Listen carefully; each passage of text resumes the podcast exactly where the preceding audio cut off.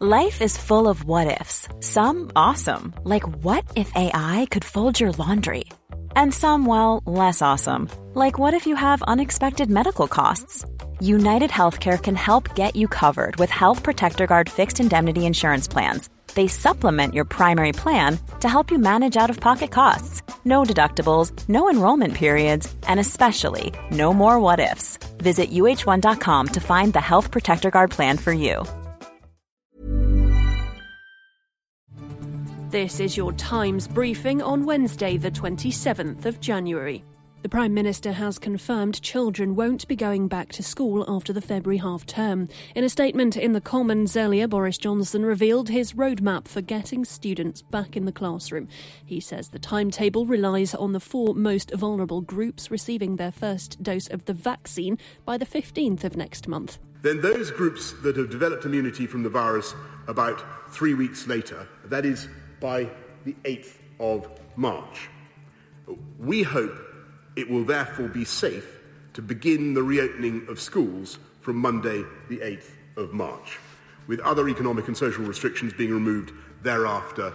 He also confirmed travellers arriving into the UK from red list countries will be forced to quarantine for 10 days.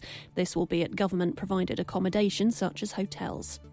Nicola Sturgeon has said she's truly sorry for any mistakes that have been made as she reflected on more than 100,000 deaths related to coronavirus across the UK. Scotland's First Minister led a moment of silence at today's briefing in Edinburgh in memory of those who lost their lives. Those numbers should make anyone in a position of authority, and I know they certainly make me think very hard about what more we could have done and what lessons we must continue to learn. I know that I and everyone in my government have tried every day to do everything we possibly can, but I don't think any of us, reflecting on numbers like these, can conclude that we have always succeeded.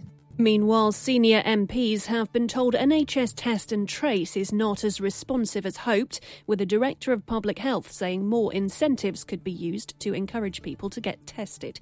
Dr. Richard Harling from Staffordshire County Council has told the House of Commons Science and Technology Technology Committee that when people raise issues or queries with the system, it's taking a long time to get answers. The ability of local authorities to offer uh, perhaps a financial inducement to get tested or some other sort of incentive to encourage people to come forward if they have symptoms and perhaps even if they don't, so that we are maximising the number of cases we detect Environmental activists have occupied a 100 foot tunnel they secretly dug at the front of Euston Station in London.